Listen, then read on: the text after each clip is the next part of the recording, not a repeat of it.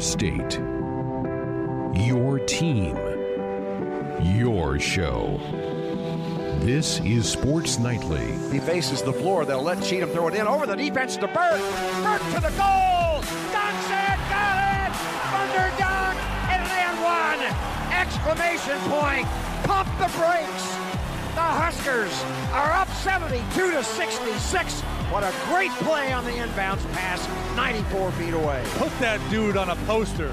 Now, let's check the pulse of Husker Nation with your hosts, Ben McLaughlin and Nate Rohr. We're going to be all gas, no brakes for 34 minutes.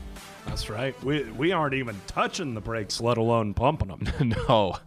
Um, you've almost survived, everybody out there, the, uh, the Greg Sharp vacation.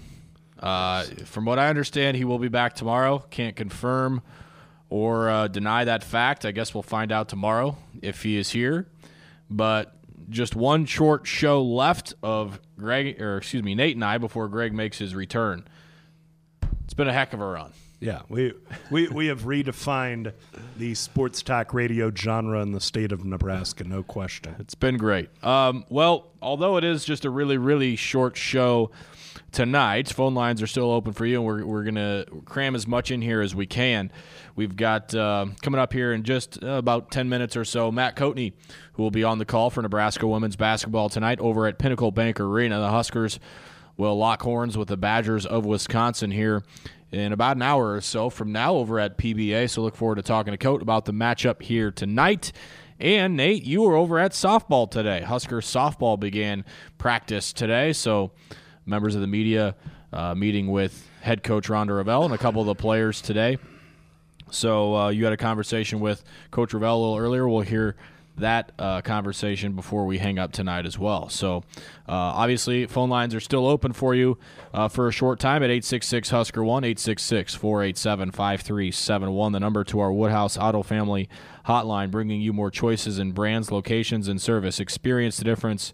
Purchase with confidence. This is Woodhouse. How fun is the Egg Bowl going to be next year when Lane Kiffin and Mike Leach meet at midfield for Oh one of the most goodness. for the most coveted award that there is to have in uh, in that state. Yeah, that that's going to be a fun rivalry. Not that that rivalry ever needs much juice, just to, because of the animosity the two fan bases have for each other. And then you have the the lifting his leg to to uh, cost them a shot at a normal point after, which cost them a shot at overtime. And now both coaches get fired, and you have two of the most flamboyant uh, out there coaches in all of college football. Yeah, next Thanksgiving, I know what I'm going to be doing, and I'm going to be watching that game. I don't care what family are hanging around. I am I am more than cool with getting uh, Mike Leach thrown into the Southeastern Conference. It- let's get weird. Let, Yeah. Let's just let's see what this can do to that league. I mean, right now in the SEC West, you've got Ed Orgeron and LSU, and of course you've got Alabama. Auburn's there, but you know the Gus Malzahn thing. It always feels like he's a couple bad weeks away from getting whacked there. The bottom half of that division, I mean, I guess you got Texas A&M with Jimbo Fisher trying to rebuild, but it, it, it's not that that division is not near as deep as it used to be. But after the two Mississippi coaching moves, it might have gotten deeper again. But we'll see. I mean, can Mike Leach's offensive system work in that league where there are athletes everywhere, not just on offense? That'll that'll be the big test. I mean, he's been able to make it work, and you know, Starkville fits sort of the profile, and Mississippi State fits sort of the profile, the, the stepchild program in the state, and you're probably not getting as good a kids as as even the in-state rival, let alone the rest of the conference, the rest of your division. So this all fits, but how will he work down there? I am so jacked to see how this system's going to do in that league. I mean, just for pure curiosity's sake, uh, I think I think he's going to be able to recruit to it pretty well. Uh, the quarterback play is going to be interesting because, you know, so many of the of the quarterbacks in that league are great scrambling quarterbacks or you know very system particular quarterbacks, but we haven't really had this air raid chuck it 60 time a game type guy in the SEC. So this is going to be really interesting to see how this style works against all those athletes on the defensive side of the ball. Well, you say this style hasn't been in the SEC, and it hasn't for a while, but remember my, one of Mike Leach's big mentors was Hal Mumme, yep. who was the coach at Kentucky for a time. He had Tim Couch and Jared Lorenzen, but you know Hal Mumme's not been at Kentucky for a while, so it's been. A And the while. game's changed quite a oh, bit. Oh yeah, no doubt about it. the The whole profile of the SEC has changed in that time, so it's been a while since somebody has rolled into this league trying to do what Mike Leach is going to do you know, let's see if he can do it. And that's just from an X's and O's perspective. You know, what about recruiting players, gaining uh, the traction publicly, the war of words that'll inevitably happen between him and Lane Kiffin? I mean, there are so many different ways where this could be really entertaining. No question about it. Let's uh, let's head out to Grand Island for our first call tonight and talk to Greg. Hey, Greg, what's up? Hey guys, thanks for taking my call. Sure. It's just a good day to a little piece of me is now a Mississippi State fan because that's going to be the most entertaining thing in college football for a while, as far as I can see, at least until we get rolling again. But one thing, real quick, have you guys uh, had a chance to read that Atlantic article with Leach about Leach and about interviewing the quarterbacks? I have not. What did it entail? Just came out. Uh, it's, it's it interviews each of the quarterbacks and they talk about the quarterback room and they talk about his legendary stories. Just I highly encourage you guys to to figure out a way to read that. You kind of have to have a subscription or or know a place to find it, but it's one of the best reads I've read in a long time. You'll literally will be just roll and laugh, and it's that good. So highly, highly uh, recommend you guys track that article down. Sure, Greg. While I have you, and we're on the subject, did you happen to see the uh, the HBO thing, the All Access, where with him following around at Washington State? Yeah, absolutely. It's it's it's great TV, and and the fact that he's going to be down there with Kiffin and with Saban and those guys is going to be awesome. I can't wait for football. Yeah, it's going to be fun. Greg, appreciate it, man. Thanks for calling in. Greg from Grand Island uh, chiming in, man. Anything anything Mike Leach does or says has my attention. Let's go out to Seward and talk to Tim. Hey, Tim, what's up, man?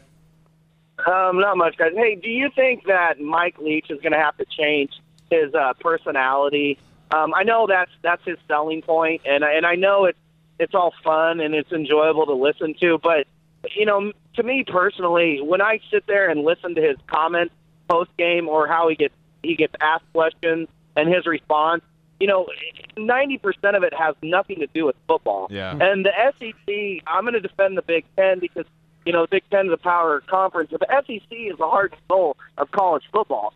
So for him to make these comments about, you know, the players and their fat little girlfriends and stuff, I don't see how the fans at Mississippi State are going to tolerate that past two to three years.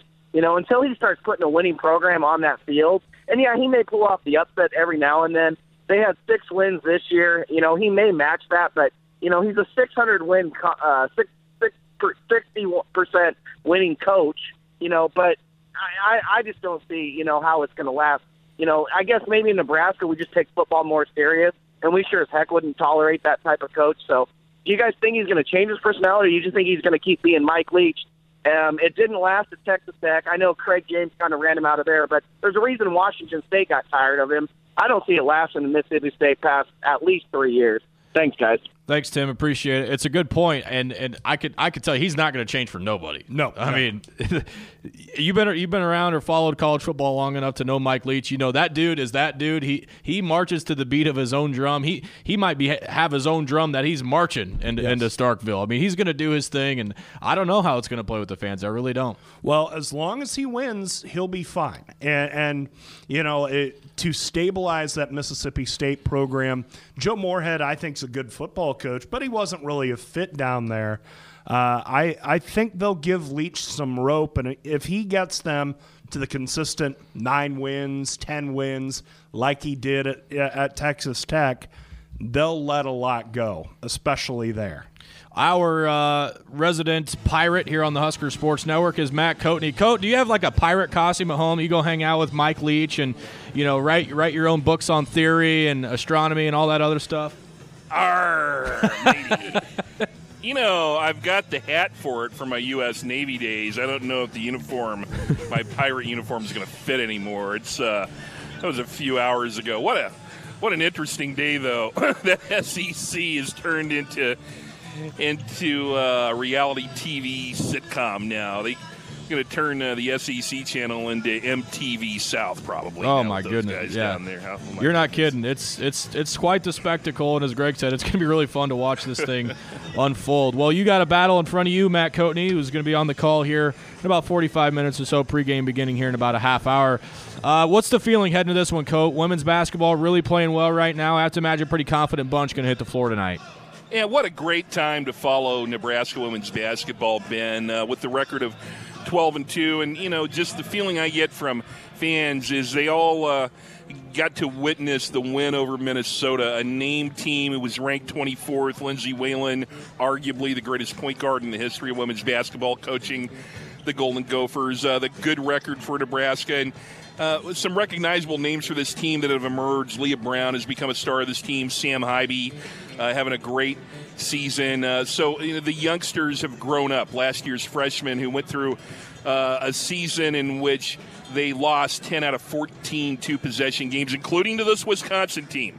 Uh, Nebraska owes Wisconsin one of the all time gut checks I've ever seen. Last year, Nebraska tied at the Kohl Center, gets a layup from Nicea Eliely with 0.7 seconds left. And in women's basketball, in the final minute, you can advance the ball after a dead ball with a timeout. And Wisconsin did it.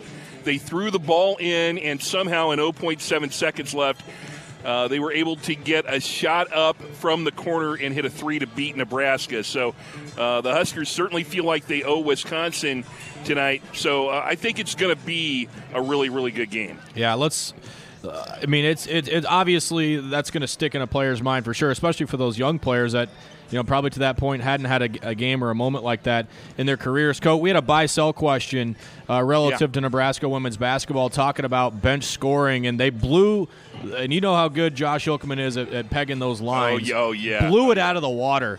That's so cool to sit and watch, and, and to have that ability as, as a team for your bench to come and contribute. What's that been like to watch? Well, you know, Amy Williams, this is part of her coaching philosophy, and getting to know her now in her fourth year, Ben, she wants to play a lot of players, and she doesn't want them to just be out there running around. She wants them to produce, and if you are on that bench for Nebraska, you know you're going to play, and you know that you're expected to produce. It's a great thing as a player to know that you're going to get playing time in most situations. So uh, this is a bench. Now, it was kind of hurt when Taylor Kissinger went out for the year uh, with that hip surgery, but uh, it's still a very, very deep bench. It was aided when Trinity Brady came back after missing the first 10 games off the concussion. That was like unwrapping a, a Christmas present you didn't know you were going to get. Uh, she's been a great defensive player. So uh, there's not only bench depth, but there is quality talent on that bench. And you're right, it's been a lot of fun to watch. When you look at the, the makeup of this team, you always need a mix of older players and younger players. But you talked a little bit about that group of freshmen from a year ago. How have they blended in in year two with a mix of maybe some of the more experienced players that have been around a while to to kind of forge this confidence that we're seeing come out on the floor? You know, um, last year, those four freshmen who are now sophomores made up 90% of the bench. And so when they came in, you know, it was different. Now, what you're seeing are players, you know, like Sam Haiby, who has played 40 games, and uh, Kate Cain now is a junior who has uh, had 75 straight starts. Playing with the Hannah Whitish now as a four-year starter. Nicea Eliely as a four-year starter as a senior, and there's not a lot of difference in the experience level, the trust level, the talent level from those four sophomores now to the junior class and the senior class. And it's been really something to see. This is going to be something through time now as these four sophomores become four juniors and then four seniors with the people who are coming up, like Izzy Bourne, who has been great off the bench as a freshman. I told you about Trinity Brady. We haven't seen a lot of Mackenzie Helms uh, at a point guard position, but they, they're very, very high on her. So, yeah, it's been really something to see that that merging of, of that freshman that now is a sophomore class with these seniors. Okay, Coach, before we cut you loose and get you your last minute preparations done for the Yeah. broadcast, let's talk about this matchup. You mentioned the, the, the matchup last year and the heartbreak that the Huskers felt. What do they have to do well tonight to win? Well, they got a rebound, and this was uh, the reason Nebraska lost at Michigan State in their only conference loss. They had the lead by 10 in the second half, but they got out rebounded by 19. Wisconsin is a very good rebounding team. Now, they don't do a lot of things better than anybody else, they do a lot of things well. Uh, they will rebound, they will turn you over, but they're going to create tempo. Wisconsin is going to slow the game down and I really doubt this game gets into the 70s and 80s. I think this is going to be in the 40s and 50s. So Nebraska has to value possessions. They cannot turn the ball over. Wisconsin just turned Penn State over 17 times. They've got a freshman in this game, Sydney Hilliard, who had six steals in their last game. I don't think of Wisconsin as a team that gets a lot of steals, but uh, they have been doing that more as of late. But Nebraska has got to be able to control Imani Lewis, who uh, is. Uh, just a double double machine. Four straight double doubles. She is averaging 14 points and nine rebounds. They have got to contain her. She's a little different, Ben. She's left handed, so she gets the ball on the left block. And so you have to kind of play her a little differently and take away that left shoulder instead of that right shoulder like most posts. Yeah, I'm sure the coaches have been doing a good job getting that scout in place and ready for that. Matt, thanks so much for joining us, man. It was great to hear you and to hear from you. We look forward to listening to you and Gresh on the call. Have a great call, buddy. Hopefully, come out with a win tonight.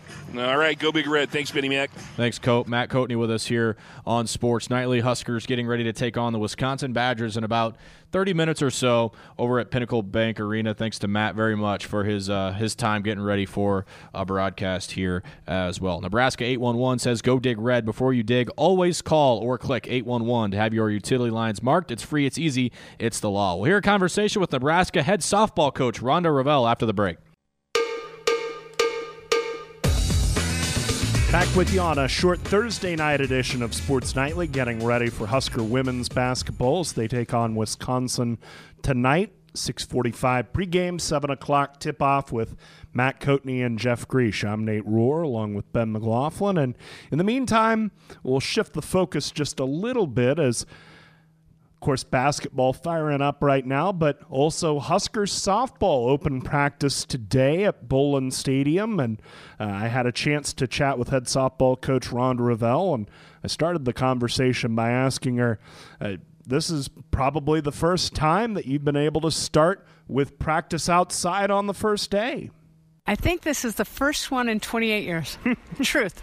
How True. about that? That is pretty awesome. So, you know, we weren't able to take the tarp off because we've got some insulation underneath, and we're also scheduled to get snow tomorrow potentially. Mm-hmm. But what we were able to do, you know, our, our hitters have been in the cages all winter, so they don't know how where their ball is really flying. So we got to see some ball flight. We broke out some new balls, and our outfielders got work in the live sky with with real dimensions. How about that? That that, that is helpful. Picking the ball out of the air, dealing with wind and everything else. Yeah, and sun, and, And sun, sun. and sun, Nate. Yeah, there was a Yeah. little sun today too, which in January is an upset. Well, we talked when you wrapped up fall ball in October, and you've not been able to work as directly with them over the last two or three months. Uh, what growth have you seen from them? What progress have you seen and also heard that these guys have made? Well, even let's just start with how we ended out there. Um, there were more balls that flew out of the yard first time outside, whether it's been later January February, than I can remember. So whatever they're doing in the cages on their own is, is transferring. We we put some hop in a lot of balls out there. The other thing that we really focused on today, since school's not in session, we've been able to kind of slow things down, and but we're really focusing focusing on locking our fundamentals in. So I just see it's like um, you know, as even as we go through base running things, we're not having to say it as much. Things are sticking. So from the stuff that we went through in the fall, we've maybe had to say it once today, and on we go. That's always good to be able to build right off what you were able to do during fall ball. Uh, one thing that will be interesting with this team is how the infield fits together. This might be a new look infield for you. Uh, what have you seen from the infield? Have you been able to, to start locking down some spots, or is that a picture that's still in progress right now? It's a picture that's still in progress, uh, but you're right. I mean, we could see a, a lot of different position people in position. We could see people that like were working, for instance, Lexi Nybe, Peyton Huscroft, and Sam Owen. Some over at first. So, and right now it's very, very competitive. I will tell you, Cam Ybarra looks like she's put pretty much a lock on uh, second base, especially with her offense that she adds to us. But we've got two deep going at every position and some three deep. the shortstop position, of course, the last couple of years you've used Tristan Edwards there, uh, who by trade was an outfielder. How does the shortstop position look this year? It, again, really good competition. We've got Sarah Yoakum, who's played there her, her, whole career, she between there and second, and then we've got Brooke Andrews, who's uh, a freshman from Gretna, and she's you know got some really good talent, nice hands, just has a, a game savvy about her that um, you know, is real poised out there. She loves defense. uh, chatting with head softball coach Rhonda Revelle. Huskers open uh, the season in about a month, but open practice today. One other newcomer, especially on the infield, that might be a factor is Kiana Polo. What stands out about her? Well, she's just, you know, nothing seems to rattle her. You know, you can put her in any game situation, offensively or defensively, and she just stays really even. And uh, her, so her competitive poise is already at a very high level as a freshman. And competitive poise, I think any coach would would pay a premium to have competitive poise. The other thing is her softball IQ is really high, and she's able to not only translate her soc- what she knows about the game, but she's also physically able to execute it we talked quite a bit about the infield, and Tristan Edwards was your shortstop.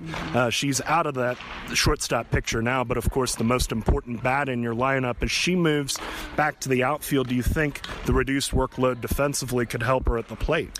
I know it's already helped her. I mean, you talk to Tristan, and she'll tell you it's helped her, if for no other reason, just emotionally, because she's playing a position that's almost second nature to her. So the energy, the mental energy it took to try to play a new position that was so vastly different difference than her old position is now that all the, most of that energy can go into her offensive game. Of course, softball always starts in the circle, and uh, this team has the vast majority of its uh, pitching staff back. Uh, we'll start with Olivia Ferrell. What have you seen from her as she's developed since last year? Well, first of all, she's really strong. She's gotten herself in just, she's always been in good shape, and that's always been really important to her. But she is just, she's in fighting shape. She's ready to go. Um, the, the thing that, you know, that Liv's really worked on is, I'll say, tempering her game. And what I mean by that is, what what she has been challenged by is she wants. I mean, she her, her want for pitching is so great that sometimes it almost made her tight. Mm. So just understanding how you can how you can take that want and almost gear it down so your body can perform because she's trained, she's ready to go. Nobody works harder, nobody puts in more reps. And then you have two pitchers rising from freshmen to sophomores, and Lindsay Walljasper and Courtney Wallace. How have you seen them develop from the end of last year? You know, they both struggled with uh, a pretty severe injury in, in and of itself that kept them out of games this fall. But in each of their cases, I got to tip my hat to both of them. Rather than, of course, they were disappointed that they couldn't play and that they weren't at full speed, but they took what they could do and they worked on that. So, for instance, Lindsay broke her hand the first day of practice, her glove hand, and so she spent the most of the fall working on really her power game from exploding off the mound and, and working on that. So she worked on some really cool things. Mm-hmm. Courtney has worked a lot on her off-speed pitch, so they've they've all taken something and not let the not be distracted by the injury that they've had to deal with, right? Mm-hmm. And um, and uh, they're better, and and you can't buy experience. And last year's freshmen, they all got significant innings on the mound, and they're just coming in as sophomores now. Uh, what's the biggest to do that this team has heading into uh, that season opening weekend in Las Cruces? I think the biggest to do is getting that victory wherever and whenever it comes, where it's tight at the end of the game, it could go either way, and you just stay the course and you pull it out. Mm. Because I think the belief that comes in after you do that one time, it's so much easier to repeat. But the key, Nate, is staying the course mentally and emotionally, not getting too high, not getting feeling like it's too far out of reach, but just staying in the moment and going chipping away, chipping away, chipping away. And it's we need a victory like that. We're looking forward to one of those somewhere down the road, and uh, you guys will keep working toward that in the month you have before you start playing for real. Coach, good luck. Thank you, Nate. First game for the Huskers is February the 6th. So less than a month, Huskers at Las Cruces, New Mexico, taking on New Mexico State, part of a five game weekend for the Huskers down in the land of enchantment, including a matchup with Arkansas, the last game down there. The Hogs were a regional team last year. And then after the ACC Big Ten Challenge, they take on really a murderer's row at the Mary Nutter Classic. Always a very tough tournament in Cathedral City, California. Oklahoma, BYU, Cal, Washington, and Florida.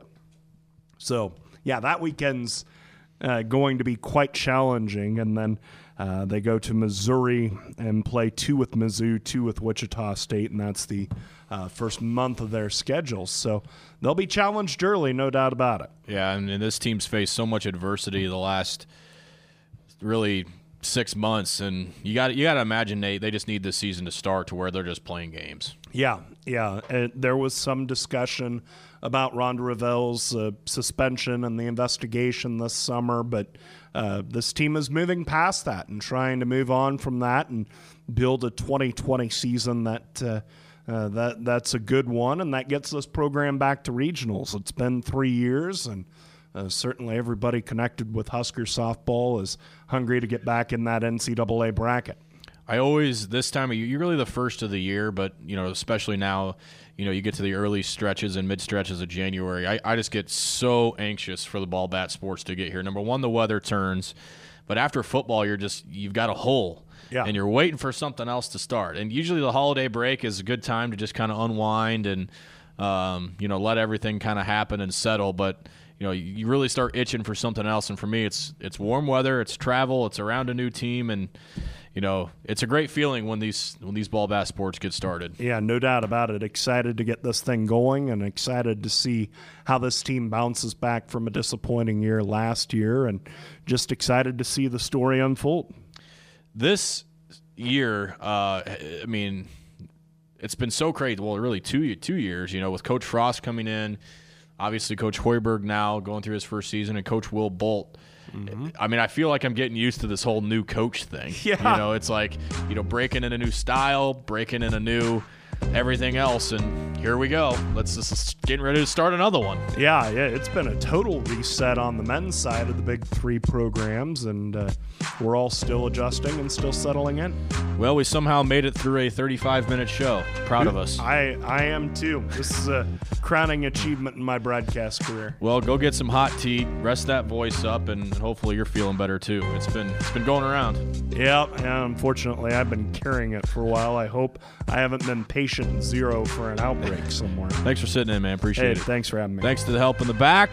Big thanks to Matt Coatney. Thanks to Tim Curran and Austin Norman. Thanks to all of you for listening. We turn it over to Nebraska women's basketball. Huskers and Badgers over at Pinnacle Bank Arena. Matt Coatney, Jeff Gresh on the call.